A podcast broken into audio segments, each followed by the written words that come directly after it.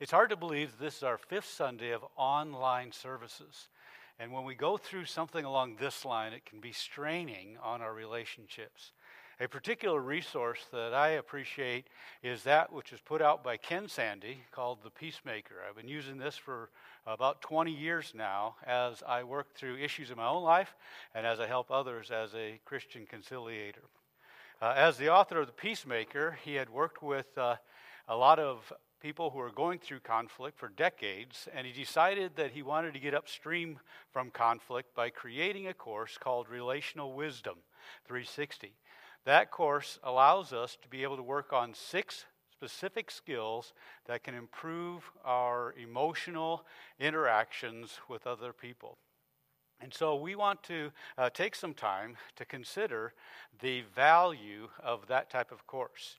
And he has been giving free scholarships for those who would like to take his course online. It covers eight sessions to, to develop these six skills, and the information is available on the slide. And I trust that you'll take advantage of this time for the eight sessions. You can work at your own pace, you can even work together in groups. Uh, and it's a $49 value available because of the COVID 19 crisis to be able to help people who are going through some difficult times in their relationships. We are going to be looking at relationships from three different uh, angles. Uh, for example, in Psalm 139, we looked at the fact of the relationship with God.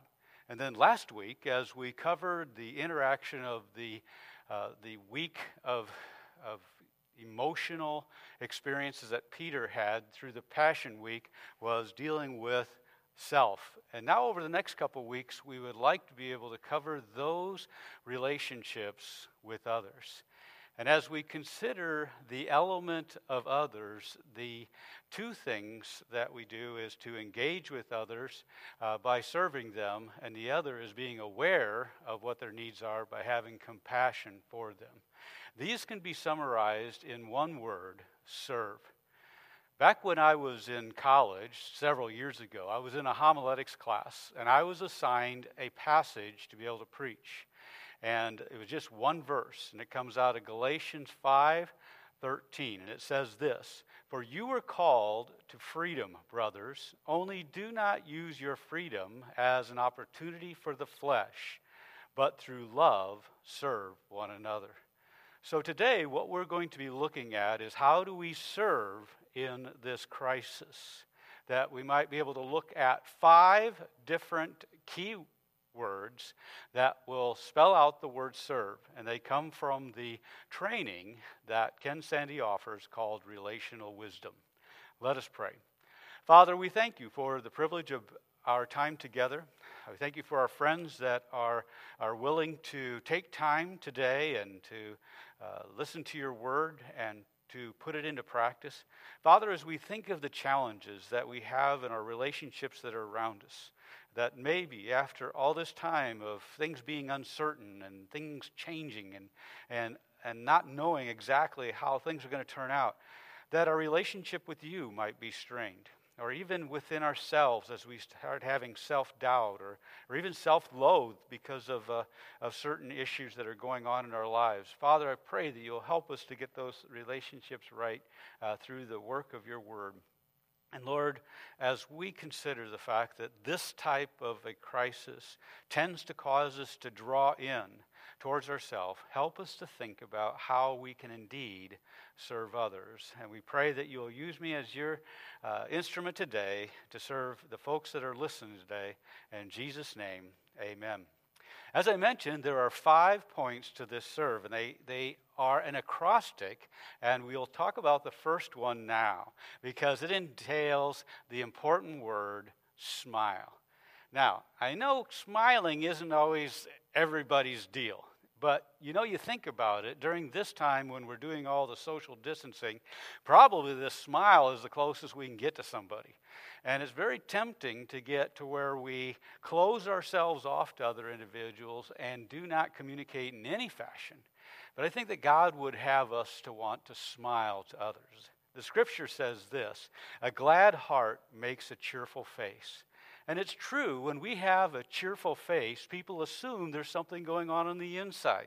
And so that we can get to a place where we're not as approachable if we're not willing to smile or do something that gives that person that impression. Now, smiling, by the way, is even important if you might be on the phone. Uh, I was a telemarketer, believe it or not, for some time after I graduated from Bible college. And my responsibility was to call people all around the nation and to offer them an opportunity to purchase something that I was selling. Now, I got to admit, I hated the job, and it was my least favorite thing to do was to pick up a phone and call a stranger. But I was given instructions before I called was to smile before I even dialed the number. And then once I got on there, that I try to maintain that smile as I communicated. They told me that even from having the smile on the outside, that that somehow resonated in my voice, or at least in my attitude, and maybe the tone in which I might use. And so I made that a practice regularly and still use it today. Is that when I'm calling, I will uh, smile and, and then punch in the mo- number and then uh, uh, proceed with my conversation. I have found that it has helped me to be able to have a good attitude as I'm in the conversation. Another thing to consider is that there are times when we're interacting, whether it's those people that uh, uh, we might be seeing at a store or even those that we might be social distancing with, or we working because we're an essential uh, worker, and we see these people, folks, uh, on a regular basis, and we might find ourselves with a resting face that it isn't as approachable. Years ago, when my wife and I were first dating, she mentioned the fact that I had a no face and it would come on at different times. And I would look at her when she said it. I said, What? He says, That's it right there. And so you kind of freeze your face and go and look in the mirror to get an idea of what that no face looks like. And I asked her, Why do you call it a no face? And she said, Well, because basically you look unapproachable. It looks like you, if anyone was going to come to you and ask you a question, the answer would be no. Now, each of us have a different way in which, when we're not thinking about anything, our faces might uh, land and, uh, and as a resting face. It would be good to maybe consider what other people think we're thinking about during those particular times because there is a tendency for us to assume when someone responds to us a certain way that it's our fault and it's not something else going on in their lives. Uh, some other ways that uh, you might think about is what other way might I be seeming unapproachable? Maybe being distancing myself from others, not in the social distancing fashion, but it's just in the way of my demeanor, way I use my nonverbals, or even some of the word choices that I use that tend to distance me from other people. But basically, it says, I'm not approachable. If you're genuinely wanting to serve other people, especially in a time of crisis like this, you need to think intentionally how you're going to present yourself, even though you may not even be talking to them, because it does open the door for us to, to be able to encourage them to understand what their needs are and ultimately be able to serve them. So, being polite is an important thing as we work through this situation. There are folks that are out there that are part of the essential staff, and they're doing things and they're working hard, and they have a lot of stress upon them. And it would do us good to, in a sense, smile at them, or at least be polite to them so they can be encouraged. So, the first part of serving someone is to be approachable. And for the most part, that's, uh, that's just like smiling and being inviting in that relationship. The second letter in serve is that of explore and empathize. The Bible says the purpose in a man's heart is like deep water, but a man of understanding will draw it out. We should be curious about other people, not for the purpose of exploiting them or avoiding them, but so that we can better serve and love them. And the scriptures there are saying that we can be intentional in our interactions with other people to where they trust us and are willing to share things that we then can be able to help them concerning. So we can consider how to do this a lot when uh, you might be on a phone or in a video or in written fashion of trying to think of ways in which you might be able to encourage another person to be able to share some things that are going in their life. One tool that we have to help others feel that they have an invitation to talk about their situation is to ask questions. Now, a key to this is that questions ought to be ones that are designed to invite a person in and help them to see that you truly want to understand them, not questions that are designed to interrogate them or to paint them into a corner. Uh, if you believe this, then this, and then this, and then this, and, and feeling like they're being uh, attacked by an attorney or something along that line. No, exploring questions are designed to truly convey to the person that you care, that you really want to know them who they, for who they are.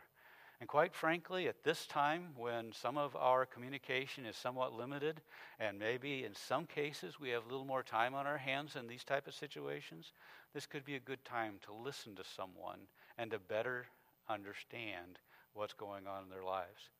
Sometimes we might be dealing with someone where their life has been turned completely upside down because of this COVID 19 crisis. And we might be the individual that God is using to help them understand that someone genuinely cares. So, exploring and empathizing.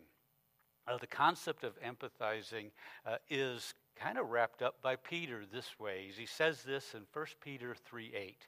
He says, Finally, all of you have unity of mind sympathy, brotherly love, a tender heart, and a humble mind. As we consider someone's situation, that we, we think about what they're going through, and that we, we consider what, what that might be like. Last week, when we, a couple of weeks ago, when we went through the, the process of looking at Peter during that Passion Week, that's a form of sympathy, as that you're looking and seeing how did all those difficult situations impact him as a person. And we can do the same thing with other people as we listen to their story and we, we go to understand what is going on in their lives. And we can also, as that uses that word brotherly love, is kind of finding those common ground that we might have. Uh, that that uh, that we see that we not only have this love of sacrificing for someone else, but we might find we have more things in common if we listen and explore to understand what's going on in their life.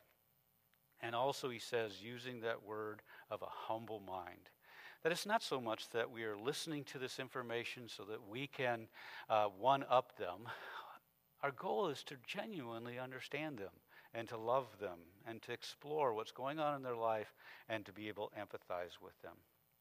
Now, it's interesting we get caught up in just understanding a person and not really know what to do with that. But the item that God wants us to do is He wants us to do this third item. First, you're smiling, uh, then you're exploring and empathizing. But the third item is where you're genuinely having an impact in their life because you are reconciling, helping them reconcile. First, to God. The Bible says there, therefore we are ambassadors for Christ, God making his appeal through us. We implore you on behalf of Christ, be reconciled to God. One of our jobs is to help people be reconciled to God. That when they come to us and maybe they're sharing some things that are difficult for them, they might be experiencing fear, maybe anger, bitterness, envy, Maybe they're frustrated with the slothfulness that they feel because of their changed lifestyle at the point, and they don't know how to reconcile this in their life. And they're very discouraged and they're very upset. And our opportunity there is to not just listen to them and say, wow, your life is rough, but to be able to reconcile them to God, help them to be able to uh, have a better understanding of how God sees them and how that God values them and how that God wants to, to work in their life and what God has done for them. And we can lead them to Jesus Christ and allow them to have a relationship with Him, and that they can too talk about how that Christ changed their lives. There might be times too where there are individuals who are believers, they're children of God, but they've gotten to a place where these type of items of anger and fear and bitterness and envy and sloth and other aspects of their life have, have kind of draw, drew them down and they're, they're discouraged. And, and we can be instrumental in helping them learn to put off certain behaviors and, and to put on behaviors that are pleasing to Christ as one who would be a child of God walking with Him and helping them to renew their mind. And so we do have some great opportunities to help people reconcile to God. But also, this we can help people reconcile to others. It says this Blessed are the peacemakers, for they shall be called the sons of God. God genuinely wants us to be unified. And those of us who are believers, sometimes we get a little disunified or in conflict or in, in distraction with each other. And, and uh, we, we deal with a lot of, of conflict that could be coming through those relationships. And God wants us to be instruments in the lives of others, to be peacemakers, to help them work through things. And we should be interested in helping people make it right. We shouldn't just listen to somebody's concerns and complaints about somebody and, and just uh, sympathize with them. We should be desiring to help them bridge into the life of that person. Because, quite frankly, if we're not a part of the problem and we're not a part of the solution, we really shouldn't be part of the story. And so we should be thinking about how can I be part of the solution? And one of those ways is I can be a peacemaker and I can help them work through the issues that they might have with another person. I can help them reconcile. There's an example of that in Scripture. In Philippians chapter 4, the Apostle Paul is writing to them and encouraging them that there's two women, Euodia and Syntyche, that they're not of the same mind and they're struggling in their relationship with each other. He doesn't give a whole lot of details as to what it is, but he does encourage them this way. He says, Help these women, and I put in parentheses, to agree in the Lord, who have labored side by side with me in the gospel. Paul is exhorting the people of Philippi, the leaders there, to come in and be peacemakers and to help them work through those type of situations. So God has called us not only to serve people by smiling and being approachable, not only by exploring and being empathetic as to what's going on in their life, but also to help them be reconciled first to God and then to other people. The fourth item that we look at is the important word value. The Bible says, in humility, count others more significant than yourselves. Philippians 2 3. Where we are to consider people to be important in our lives. And people enjoy knowing that. People enjoy the fact that they might be important in our lives or to a particular situation. But we can get so caught up in our own lives and the things that we need and we desire and we need to get done that we may not convey that to the person as to how important they are in our lives. Paul gave an example right after that in the same chapter of Philippians. Uh, and he says this, but you know Timothy's proven worth there before the people of Philippi, he is, in a sense, showing and displaying how much value Timothy is, not only to him, but also to them. And he does this also about uh, uh, Phoebe when he's writing to the Romans. And also he talks about Onesiphorus, who is one who oft refreshed him. And Paul was regularly lifting up other individuals and showing the value that they have. And so the importance is for us to be able to convey to other people that really they're important. Now, this doesn't mean that we just have to use flattery or anything along that line. It should be that we are actually looking for things that we see of value in other people. Sometimes our default is to see the things other people do that disappoint us. But I believe God wants us to look for those things to help us see the good things in the other person that we can encourage, even in conflict. Jesus said th- this way when he says, If you have a problem with someone or someone sins against you, go and tell him his fault between you and him alone. And he says, If he listens to you, you have gained your brother. Even in that context, Jesus is saying our goal ought to be to affirm a relationship, not to win an argument, not to get what we want, not to just get something off our chest, but to genuinely be able to win that relationship. Why? Because that relationship is important to us. And we need to be in the habit of being able to convey that value. Here's just four areas that I think of that can be helpful for us when we think about valuing someone. Some people are very honored and they feel valued when we spend time with them. When we're willing to uh, invest that time so that we're with them, and sometimes we don't even have to accomplish anything, but we're spending time with them. That means a lot to them. It means that, that they are important to you. Another area might be the words. Paul used that often, as I've mentioned before, and, and encouraging other people and lifting them up and talking about how important they are. And we can get in the habit of that as well, of valuing people by thanking them for what they've done, or talking about how well they did in a particular area on something. Again, you don't have to come up with flattering words, that's no, no use. But when you can come up with something that genuinely encourages and edifies them, those are the type of words God wants us to use. And then, thirdly, just being able to assist people. Some people are very valued when they know someone is willing to take their, take their energies or resources and help them get a project done or help them do something. That means a lot to them. Another way that people are valued is to know that you're willing to invest in them.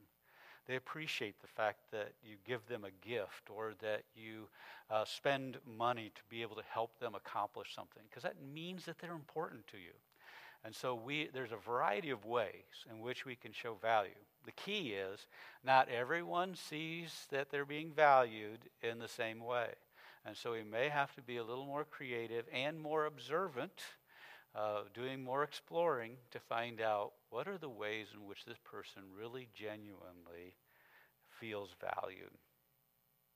The final letter of serve is to encourage a very common word that is used in many places in the New Testament and the importance of us exhorting or encouraging one another. But the place that's probably most common and maybe even seeming most frustrating for us right now is that is found in Hebrews chapter 10 and verse 25. He says, Not neglecting to meet together. Wow, are we neglecting to meet together? Uh, I'm standing and preaching in front of a, an auditorium that's not full of people uh, and the reason we're not meeting together is not because we don't want to, it's because right now we can't. But the Bible goes on to say, is the habit of some, as is the habit of some, but encourage one another, and all the more as you see the day drawing near. Now, what's interesting here is that the purpose of meeting together is to encourage one another.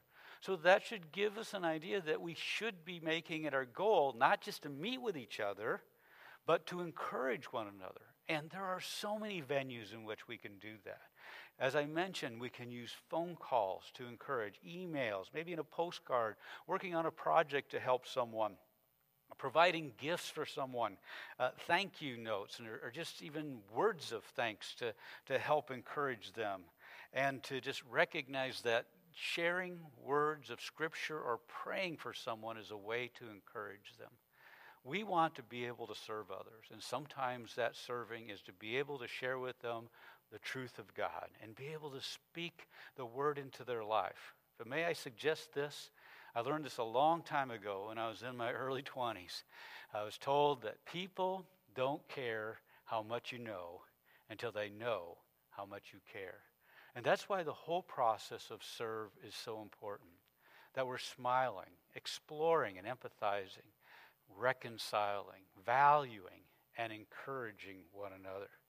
And one way you can do that is be a part of some of the act- extra activities that we have going on.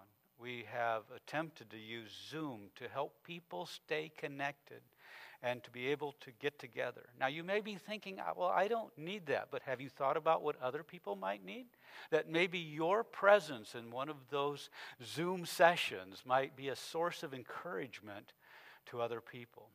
I want to challenge us to think about the importance of encouraging so that when we do get back together again, when we're able to fill this auditorium with people, that our goal isn't just to be able to walk through the door and say, I'm home. I'm finally able to do what I used to be able to do, but that I can come in through these doors and be able to say, now I have an opportunity to encourage people in ways that I haven't been able to before. And I want to make this a refreshing experience for those I come in contact with. Wouldn't that be a wonderful byproduct from this time when we have to be away from each other? That when we see each other, our goal is to be a refreshing encouragement. Well, I want to encourage you to smile and to explore and empathize and to be a part of God's reconciliation plan in the lives of people to show value to them and encourage them. Would you be willing to serve others during this crisis? Let's pray. Father, we thank you for the privilege of being able to serve you. You have given us freedom. You have allowed us to be able to be free from the bondage of sin. Father, may we not waste that on ourselves. Help us to be willing to reach out to others. Lord, it is scary what we've been going through. And it's so tempting to want to just draw in and to try to avoid reaching out to others. But yet, Lord, we know there are ways which we can use good sense in regard to social distancing, but still show that we care, still show that we want to serve other people. Father, I ask that you would give us intentionality, wisdom, and opportunity. In Jesus' name, amen.